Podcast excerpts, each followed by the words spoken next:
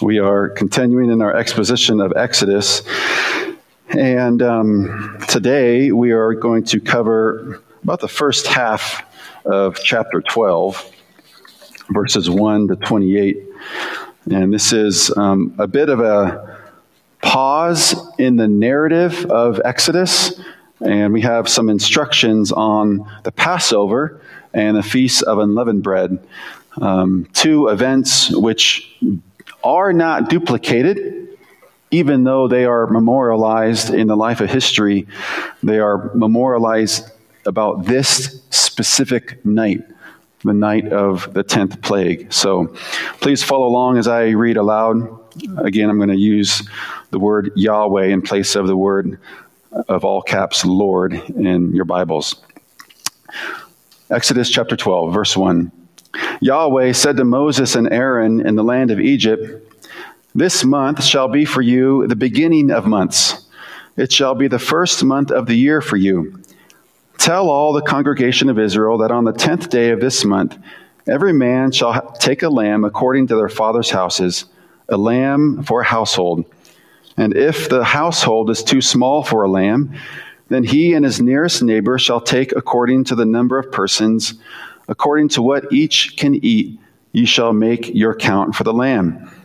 Your lamb shall be without blemish, a male a year old. You may take it from the sheep or from the goats, and you shall keep it until the fourteenth day of this month, when the whole assembly of the congregation of Israel shall kill their lambs at twilight. Then they shall take some of the blood and put it on the two doorposts and the lintel of the houses in which they eat it they shall eat the flesh that night, roasted on the fire. With unleavened bread and bitter herbs they shall eat it. Do not eat any of it raw or boiled in water, but roasted, its head with its legs and its inner parts. And you shall let none of it remain until the morning. Anything that remains until the morning you shall burn. In this manner you shall eat it, with your belt fastened, your sandals on your feet and your staff in your hand, and you shall eat it in haste. It is Yahweh's Passover. For I will pass through the land of Egypt that night, and I will strike all the firstborn in the land of Egypt, both man and beast. And on all the gods of Egypt I will execute judgments. I am Yahweh. The blood shall be for you a sign on the houses where you are and when I see the blood, I will pass over you, and no plague will befall you to destroy you when I strike the land of Egypt. This day shall be for you a memorial day, and you shall keep it as a feast to Yahweh throughout your generations, as a statute forever. You shall keep it as a feast. Seven days you shall keep, excuse me, seven days you shall eat unleavened bread. On the first day you shall remove leaven out of your houses. For if anyone eats what is leavened, from the first day until the seventh day, that person shall be cut off from Israel. On the first day you shall hold a holy assembly, and on the seventh day a holy assembly. No work shall be done on those days, but what everyone needs to eat, that alone may be prepared by you. And you shall observe the feast of unleavened bread, for on this very day I brought your host out out of the land of Egypt. Therefore, you shall observe this day throughout your generations as a statute forever. In the first month, from the fourteenth day of the month at evening, you shall eat unleavened bread until the twenty first day of the month at evening. For seven days, no leaven is to be found in your houses. If anyone eats what is leavened, that person will be cut off from the congregation of Israel, whether he is a sojourner or native of the land. You shall eat nothing leavened. In all your dwelling places you shall eat unleavened bread. Then Moses called all the elders of Israel and said to them, Go and select lambs for yourselves according to your clans and kill the Passover lamb. Take a bunch of hyssop and dip it in the blood that is, that is in the basin and touch the lintel and the two doorposts with the blood that is in the basin. None of you shall go out of the door of his house until the morning. For the Lord will pass through to strike the Egyptians, and when he sees the blood on the lintel and the two doorposts, Yahweh will pass over the door and will not allow the destroyer to enter your house to strike you. You shall observe this rite as a statute for you and for your sons forever. And when you come to the land that Yahweh will give you, as he has promised, you shall keep this service. And when your children say to you, What do you mean by this service? You shall say, It is the sacrifice of Yahweh's Passover. For he passed over the houses of the people of Israel in Egypt when he struck the Egyptians, but spared our houses.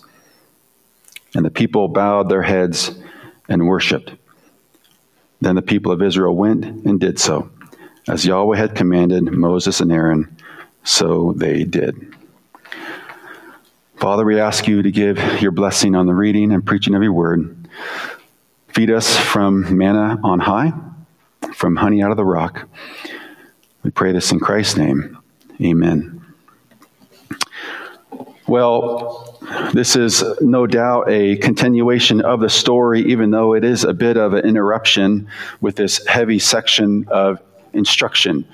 Probably not areas that we typically think we're going to do some devotional material out of when so many rules and principles are put down, but this is the foundation of the cross of Christ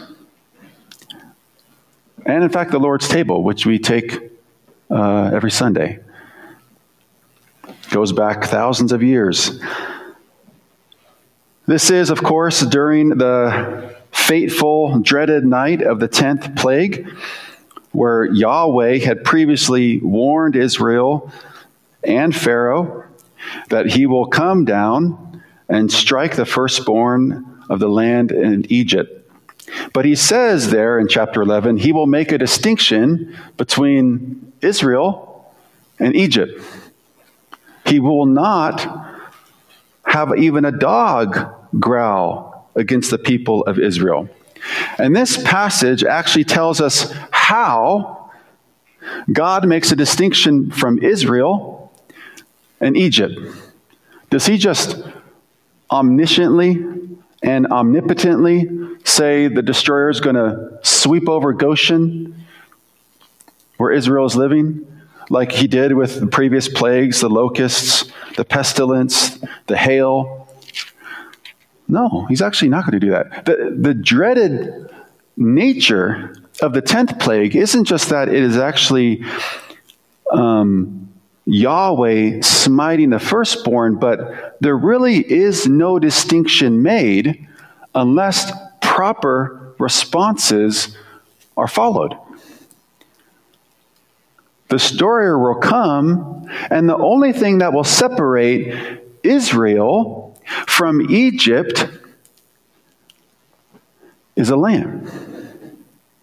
That is the only thing that will separate Israel and Egypt. Next week, when we cover 29 to the end of the chapter, we'll read a verse that says, There was not a house where someone was not dead. But there was a house in which, in every single home, something was dead. Was either a firstborn or was a lamb. This is a dreadful, dreadful plague. And we we learned last week Yahweh is not swift to kill, He is not quick to kill. He has been actually quite kind in showing Pharaoh his power through non lethal methods. And even in the hail, he told them, Get your servants in, get your livestock in, or they will die. But here, Yahweh is doing what he said he would do. He's making known his power to Pharaoh and to Moses. Pharaoh in Egypt, Moses and Israel. So, in this passage, we have the firstborn of Egypt, well, killed, and the, and the Israel's firstborn being saved by a lamb and observing the Passover. And then also, we have a second deliverance, which is the Feast of Unleavened Bread, preserving Israel as they are pushed out of Egypt. So they're given two rituals. Two rituals. We don't think highly of rituals, but they were given two rituals the Passover, which is a one day celebration, feast, and the Feast of Unleavened Bread, which is a week long. And these rituals are intimately tied to their actual deliverance, where that if they did not actually observe them, they did not have deliverance. If they did not slaughter the lamb, their firstborn would be dead. If they did not remove leaven, they were cut off out of Israel. Rituals matter. They matter. Today, we think pretty low of rituals, signs, symbols, or maybe we think too highly of them. If this occurred, if Exodus 12 occurred today, and we were Israel, we'd probably think, oh, great, we're out of here. We're going to be saved from the Egyptians and the cruelty and making bricks and the slave labor and all that stuff. But do we really have to like go through the motions of the Passover? I mean, could you just save us like without doing all that stuff? We are ritualist people. We think the Lord's table, the means of grace, often it's just what you do as a Christian, right? They're just empty. They're just formal things you do, but they don't actually have any power to do them or in them, right? If Israel didn't do this, they would not be saved. Now, granted, we have rituals today. We have the benediction, baptism, Lord's table, preaching of the word, and so forth.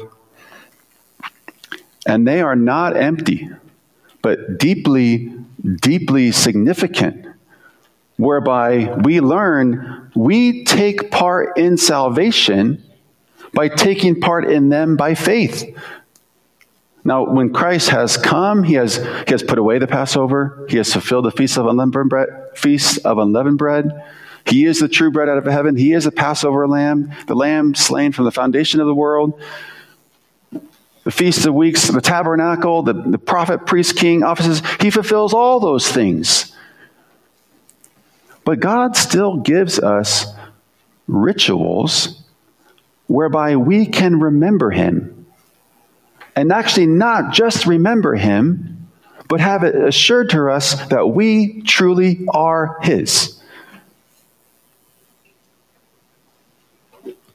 I have I'm very excited. This is all by way of introduction. Very excited to preach this. We generally, even in the reform world, don't think highly of rituals. But as Israel would not have been saved without them, so we too can ask ourselves who can have confidence that they're saved if they purposefully avoid God's means of grace? Avoid the Lord's table, avoid worship on Sunday. I don't have to get baptized, really, that's an option. We have such a such a low view of rituals. And I'm not we're not bringing in icons or anything. But this text definitely causes us to appreciate that when Christ says, such as in the Lord's table, that this is my body, this is my cup, the blood, he is with us, and that he truly is. So we're going to walk through this here. The Passover signified a spared people. The Passover signified a spared people. When God, in chapter 11, told Moses and Pharaoh and all his servants that he was going to come down and smite the firstborn of Pharaoh and the firstborn of the slave girl and the firstborn of the cattle, he was doing this against Egypt, even though he's holding Israel in a bit of a distinction. And we'll see about that distinction in a minute. But we have to understand here Yahweh, when he would come to do this, was not changing who he was, is. When he comes in judgment to give just judgment, He gives just judgment on all who deserve it.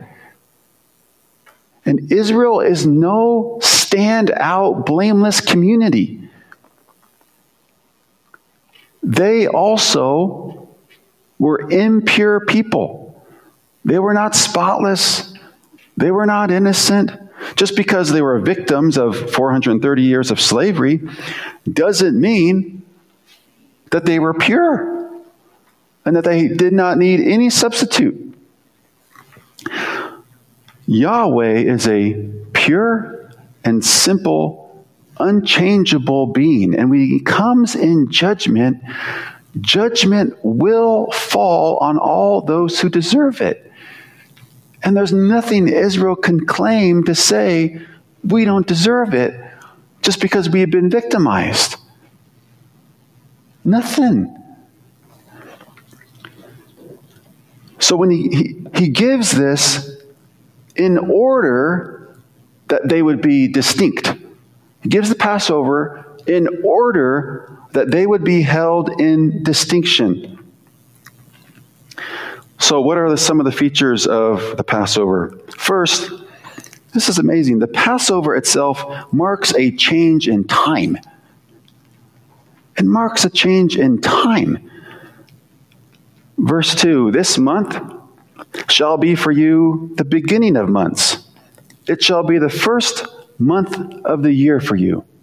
The Passover will be so important in the life of Israel that they will revolve their calendars around it. Their whole schema of time will revolve around one simple fact we were spared. That's their calendar headline. We were spared. January, February, March, all through the year, as it being the beginning of months, so it means it is the most important month. It would be like us combining, and I'm not a Christian nationalist, Fourth of July and Easter together, right? We have freedom and we have our souls are purchased by Christ. resurrection. We have Easter resurrection. We have freedom. Imagine in some crazy, bizarre world, we would revolve our calendar and say, okay, actually, the first month of the year, the most important month of the year, which dictates the rest of the year, we're going to be known by freed, as freed people, spared people. That's what God wants them to know that in creation and in redemption, there is a change in time. God has created time in creation the sun, the moon, month, week. But for God's people,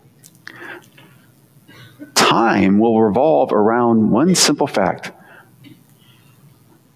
we were spared. We were spared. Also, over, also, the Passover lamb marks a substitutionary death. Verses 23 and 27, I already read it, but the Lord will pass through to strike the Egyptians, and he would strike Israel if they didn't do this put the blood of the lamb on the lintel and on the two doorposts, and the Lord will pass over those homes and not allow the destroyer in the house of the, to enter the houses and strike them. So, why was the destroyer passing over the homes of the Hebrews? Because something else died instead of their firstborn. It didn't come free. Something else died in their firstborn son's stead, in, in place of him. We could all, just for a second, imagine the whole lamb is roasted, it's put out on the table, and the, the family or families gather around the lamb, and they think, that should be my son. Or that should be my brother. But it's not by virtue of a substitute. That lamb died in order for little Saul to live. Death, life. God wasn't playing. He wasn't playing. The lamb marks a substitute sacrifice.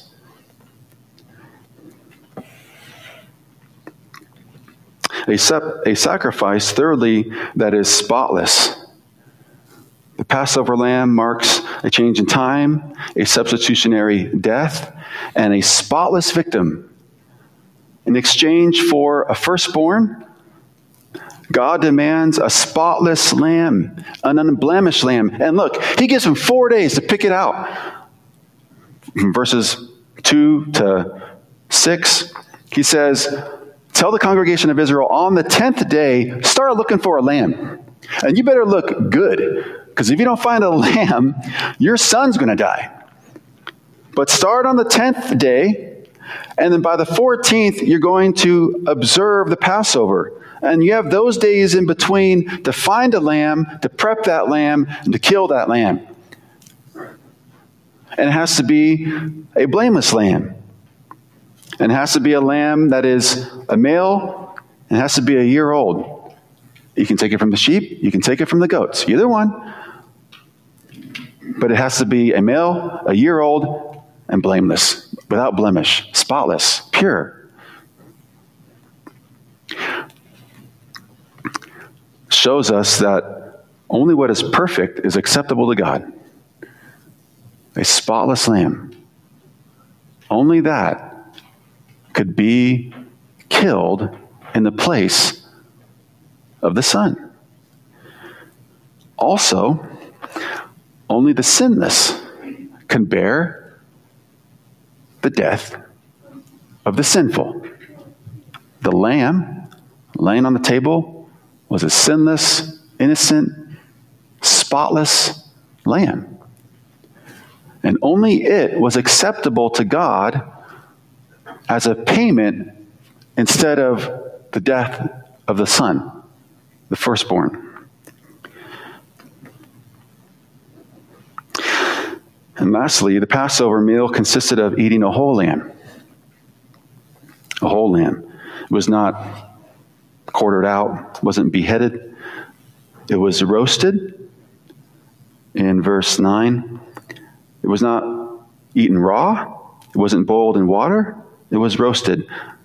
Likely because a roasting pit is far more faster and expedient on this hasty night to do this than boiling it in water. But they would not sever its head or legs or even its inner parts. They would roast it whole and eat it whole. And whatever was left, they would burn up in the morning. It wouldn't be wasted at all. Israel would take part in the whole lamb. They wouldn't chop it up, the whole lamb. The Apostle Paul draws a parallel to this when he tells the Corinthians because there is one bread, speaking of the Lord's table, we who are many are one body for we all partake of one bread. What's the point of, in the Lord's table, one bread? That one bread for all of Israel. Solidarity and unity of God's people. And so Israel would be eating the, the whole lamb together, showing they all have solidarity on this one single sacrifice under that roof. Sure, thousands of lambs are slaughtered that night, but the whole lamb was eaten. This is, these are the directions. Just imagine a couple Hebrews talking These are the directions? This is what we're supposed to do? We're supposed to kill a lamb, abide by these silly rules, male, year old, spotless. Why on this day, the 14th day? Why start looking on the 10th day? Why kill it at twilight? Why put the blood on the doorpost, lintel the houses? Conversation happens between two Jews. I don't know about this. I don't think this lamb is going to protect us from this destroyer. Have you seen what Yahweh has done to Egypt? He has decimated Egypt. He has brought blood on the Nile, turned it into blood, flies, locusts, gnats, pestilence, disease, hail, the lot, darkness. And the worst possible plague is coming, and all our hopes on our silly lamb. It's nonsensical. You've got to be kidding me. That's what one Jew says. The other says, I don't know, but that's what we're told. I think we should do it. I mean, Yahweh, who told us about all this stuff, is also telling us we're going to be saved through this. I think we should do it. Well, I, I don't know. Like, I'm not very confident in this ritual. They're people just like us. These are the conversations that take place. And what you have is you have strong, weak faith, both. And who would be spared from the death? Who would be spared from the destroyer? The one who doubted? The one who was confident of, hey, I don't get the lamb, I don't get the under, I don't get the parallelism, I don't I don't understand all this stuff, but I'm going to do it, and I'm confident Lord's words, who would be spared? They both would be spared. As long as they did what God told them to do. Because it wasn't on the strength of their faith that dictated whether they would live or not, but on the blood of the Lamb. The Lamb covered them. Nothing in them. Nothing in them. They'd see the blood on the doorposts. They would know they have to walk through that doorway. I'd say, We are. We're, we're bought people. We're spared people. They might even say, I don't even understand how this one lamb can atone for us, given the great wrath of God that we have seen. But it will. It's not unlike today.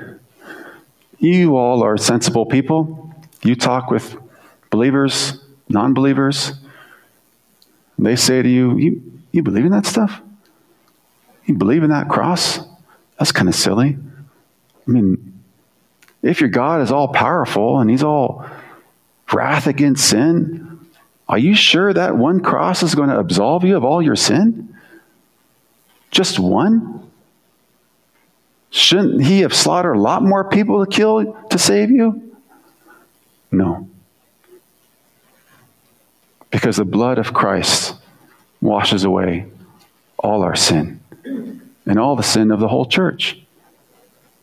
For by one offering he has perfected for all time those who are being sanctified. Hebrews 10 14. It might seem silly for a Jew to put all their hopes on a one year old little lamb. It's silly to many that we put all our hopes on one Lamb of God who takes away the sins of the world. It's quite amazing that John the Baptist saw Jesus walking and he said the very same thing Behold, the Lamb of God who takes away the sins of the world. He knew him. He was Yahweh's Passover lamb, and John knew it. He knew it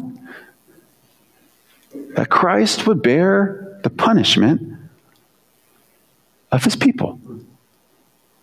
And that is how the Christian is distinct.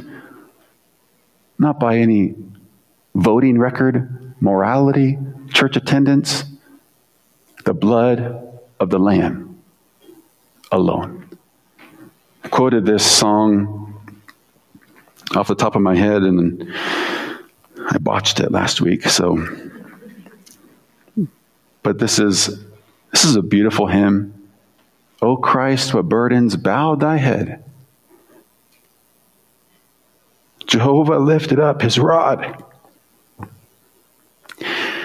O Christ, it fell on thee. Thou wast sore stricken of thy God. There's not one stroke for me.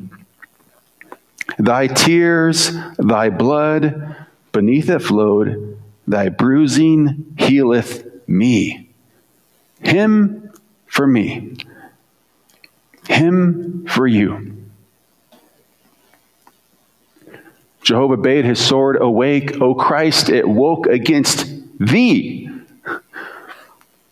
The song would go on to talk about how Christ, our Passover lamb, bore all our burdens, and what came out of his side was pure, flowing, cleansing grace. We don't have to deal with any of our sin anymore. Because even though it seems nonsensical to many, one lamb poured out its blood so that the destroyer would not come upon us.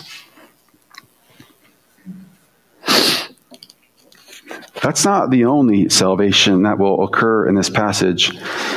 That is how Israel is spared. The second festival, the second ritual, is the Feast of Unleavened Bread, and it signifies how God's people are pilgrims. We're spared people, and we're pilgrim people. We're people who don't face condemnation, and we're sojourning, following God people. So after Moses receives instruction about the first half of our passage this morning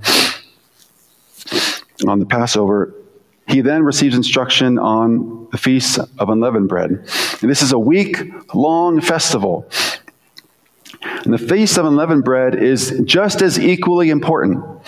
For if they did not do this, they were cut off from Israel. So, first, notice that the Feast of Unleavened Bread recalls their slavery in Egypt. In verse 16. On the first day you shall hold an assembly, and on the seventh day a holy assembly. No work shall be done on those days, but what everyone needs to eat, that alone will be prepared for, by you. And then earlier, back when it was talking about the Passover, this bread was prepared with bitter herbs. No doubt the Feast of Unleavened Bread was permitting, or I should say, prohibiting work because it was a Sabbath week. It was a, it was a seven day long Sabbath. But also, no work shall be done on those days as a reminder that they have been working for approximately 400 years with no rest. So, and we're told that the bitter herbs remind them of their bitter time in slavery. The Feast of Unleavened Bread would remind them of a bitter, bitter history. How kind of the Lord to tell them to recall, remember the bad times. Remember the bad times. Don't just think about the good times. Anybody can think about the good times. Recall when you were in slavery. And understand this I'm going to give you no work for a week. And all you have to do is prepare yummy food. There's a lot of good food if you're not doing anything else but making food. No work. These would be marked, Israel would be marked as no longer working, slave bound people. Where Hebrew, where Hebrew boys were thrown in the Nile and killed, or they were told to make bricks again and again and again. No, this is a, this is a signification that God's people are people who are at rest. God gives his people rest. He doesn't make them work. He doesn't yell like, he, like Pharaoh, make bricks. no. He gives generously. Don't work. I want you to take a week off and not to work. You were enslaved for 400 years, 430 years, and I have brought you out. You are no longer enslaved to the enemy. You are now my people.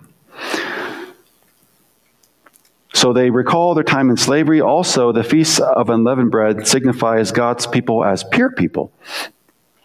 God's people are not to be like the world in which they were saved out of and pulled out of.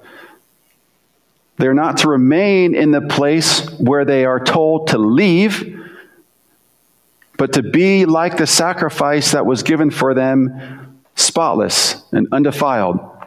When God told when God told Moses and Pharaoh about the 10th plague, and he said, When this happens, he will drive you out. Israel was not only going to go, but they weren't allowed to stay, even if they wanted to. They were going. And as the Feast of Unleavened Bread shows them, they are unleavened people. They're not leavened people, but unleavened people. E- Egypt was a leavened land a impure land. And by calling them out of Egypt, he is saying, Leave the leaven and impurity and come out pure. Paul would apply this to the Corinthians. Cleanse out the old leaven that you may be a new lump, as you are really unleavened. For Christ, our Passover lamb, has been sacrificed.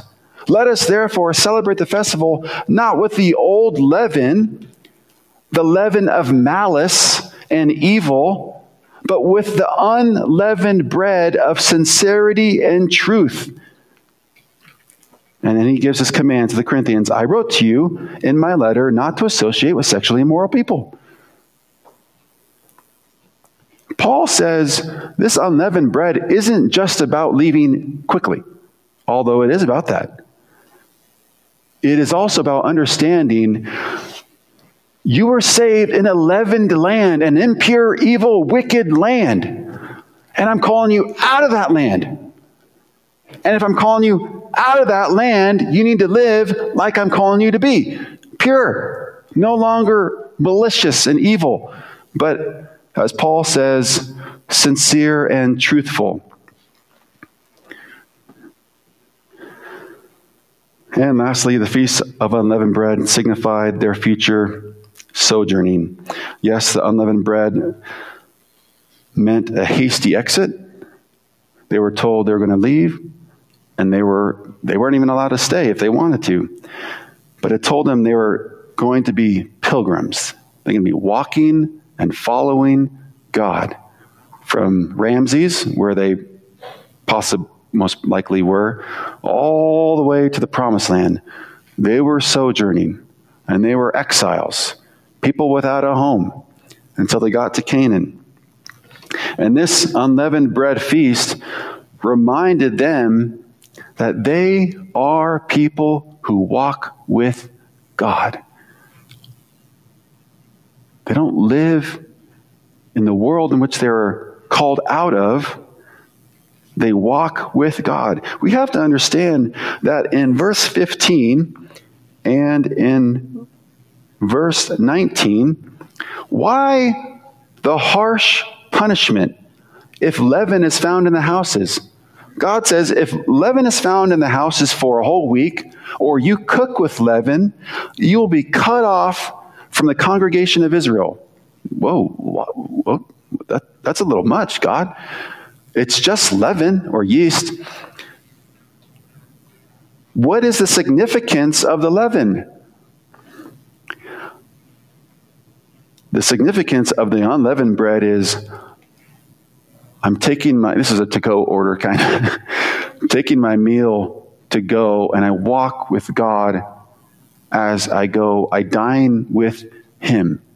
God is calling me out of Egypt, out of the world, and He's calling me to walk with Him by faith home. But home isn't around the corner.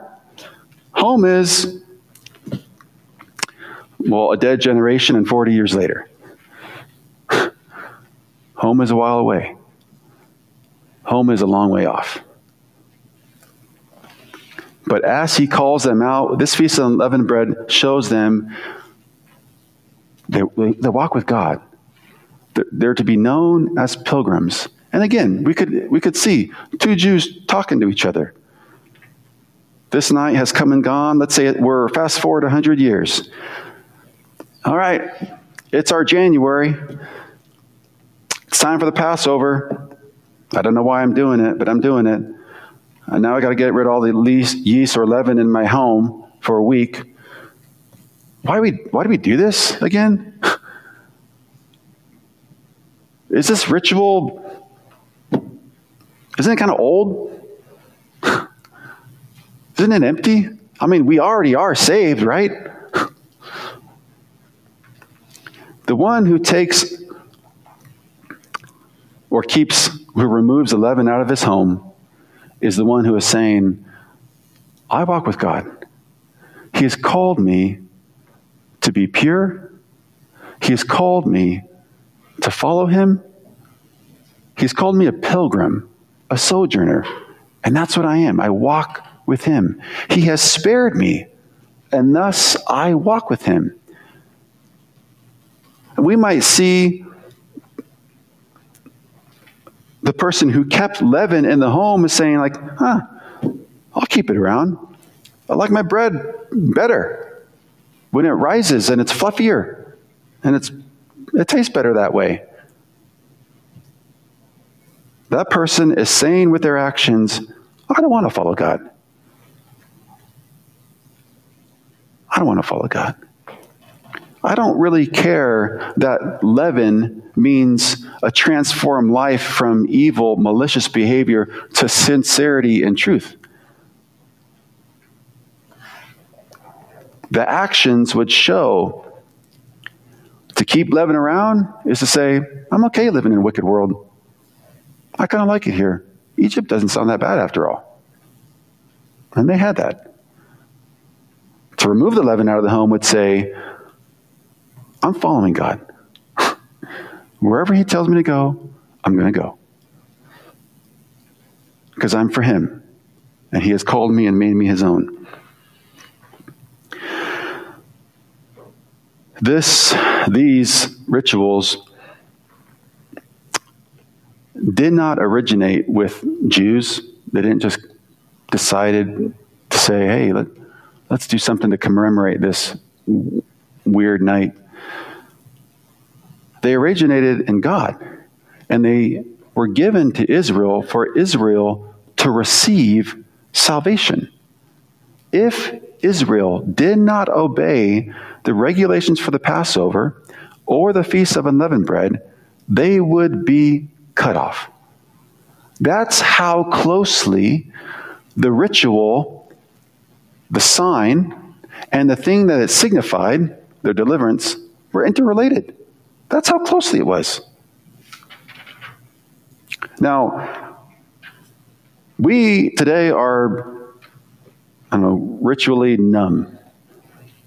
Um, I think there are some traditions in the body of Christ that get this better than others. But generally speaking, I think most Christians think rituals are just empty. Why am I taking the Lord's table? Why why get baptized? Um, why go to church on Sunday? It's football season. why do I want to do that stuff? Pure and simple devotion to Christ is just loving Him and receiving Him by faith. It's not trapped with all these religious decorations and things. Is it?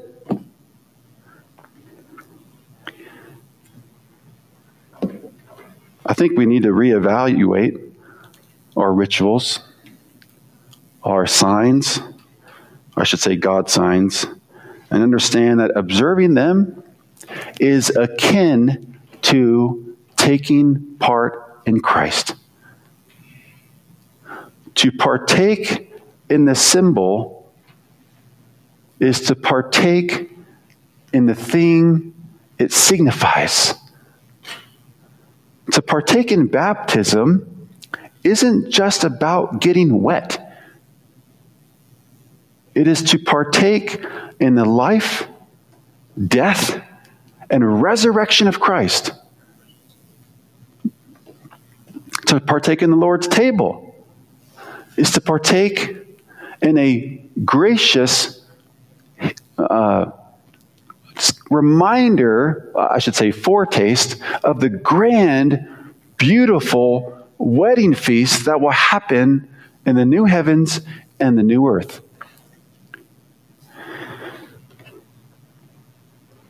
Generations would describe taking the Lord's table like this Christ is really presented to us, and faith really takes him in, closes with him, lodges him in the soul, makes him an indweller. And the soul has spiritual communion with him in his life and death, as if, and there's mystery right there, and as if, I'm not saying we have it all figured out, but there is mystery, as if we really did eat his flesh and drink his blood presented to us in the elements. It's more than a memorial. It is a memorial.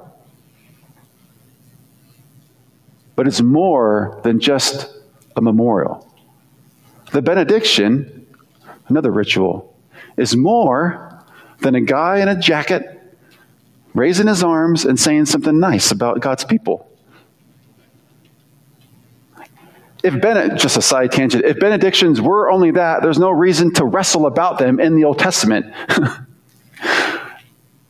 and brothers conniving, figuring out how to rob the blessing of their other brother from their father if it is just an empty word.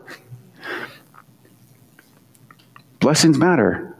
And God uses very, very, very, very fallen instruments, pastors, ministers, symbols, to communicate his great, great love for his people.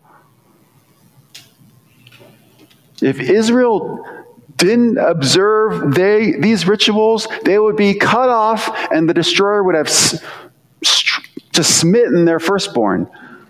And it is true that Christ has fulfilled the Feast of Weeks, the Feast of Unleavened Bread, the Passover, all of these things.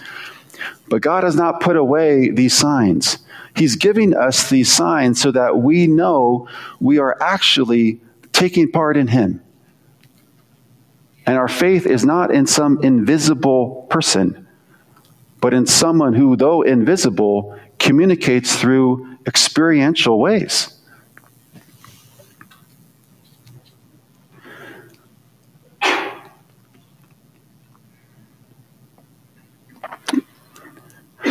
Let's attend to God's rituals and his signs, but let's not observe them without faith. And regarding this faith, we can't be overly introspective. I don't know if I'm worthy. I had a bad week. Whatever it may be. The point of, this, of the signs is to stop overly introspective Christians from looking within to looking without and say, you know, I, I've learned again, it's not about me. It's not about me. It's about the Lamb and who he covers. And taking part in the Lord's table, the preaching of the word, the benediction, the Lord's service, whatever it may be, is saying, Bless me, Lord. Bless me. I have no other hope in my life than for you to bless me. Jacob's wrestling match wasn't just an MMA event. he, with a righteous, godly desire, wanted Yahweh to bless him because he knew that is all that mattered. That is all that mattered. Will Yahweh pardon me, bless me, or will he not?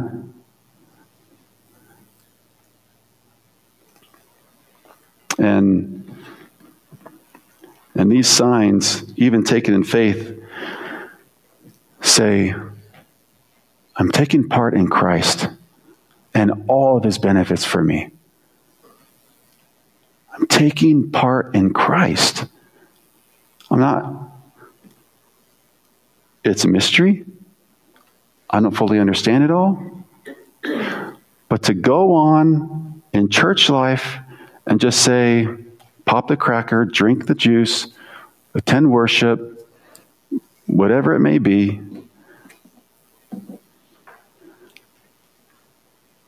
To put it one way, Israel did it as if their life depended on it.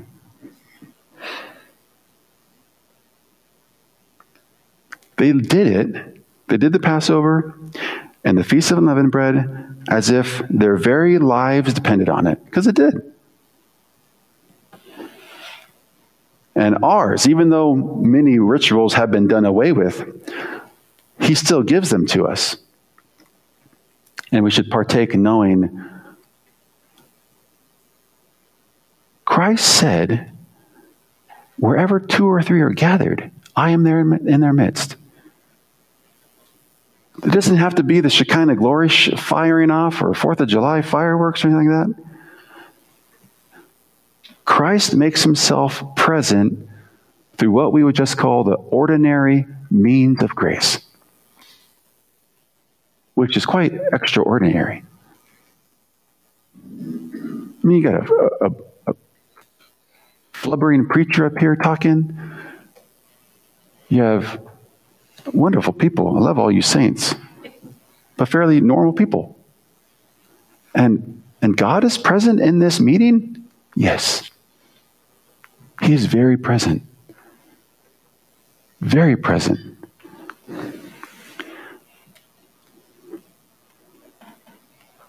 So let's not be overly introspective. Let's not make it about the strength of our faith. But let us do understand Christ is set forth as God's sign, the ritual. He is the ladder in which angels and descend and ascend on. He is the bronze serpent that was put forth, raised up on a pole. He is the priest, the Messiah, the Lord, the King, the prophet. And we have all our trust and hope in him. But he also says, I will be with you when you take the Lord's table.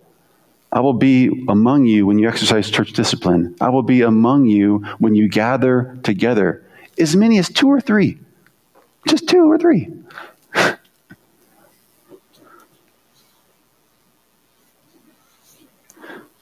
Let's see Christ set forth as God's ritual, the true Passover lamb, the pure bread, and in partaking of him, we partake of his signs.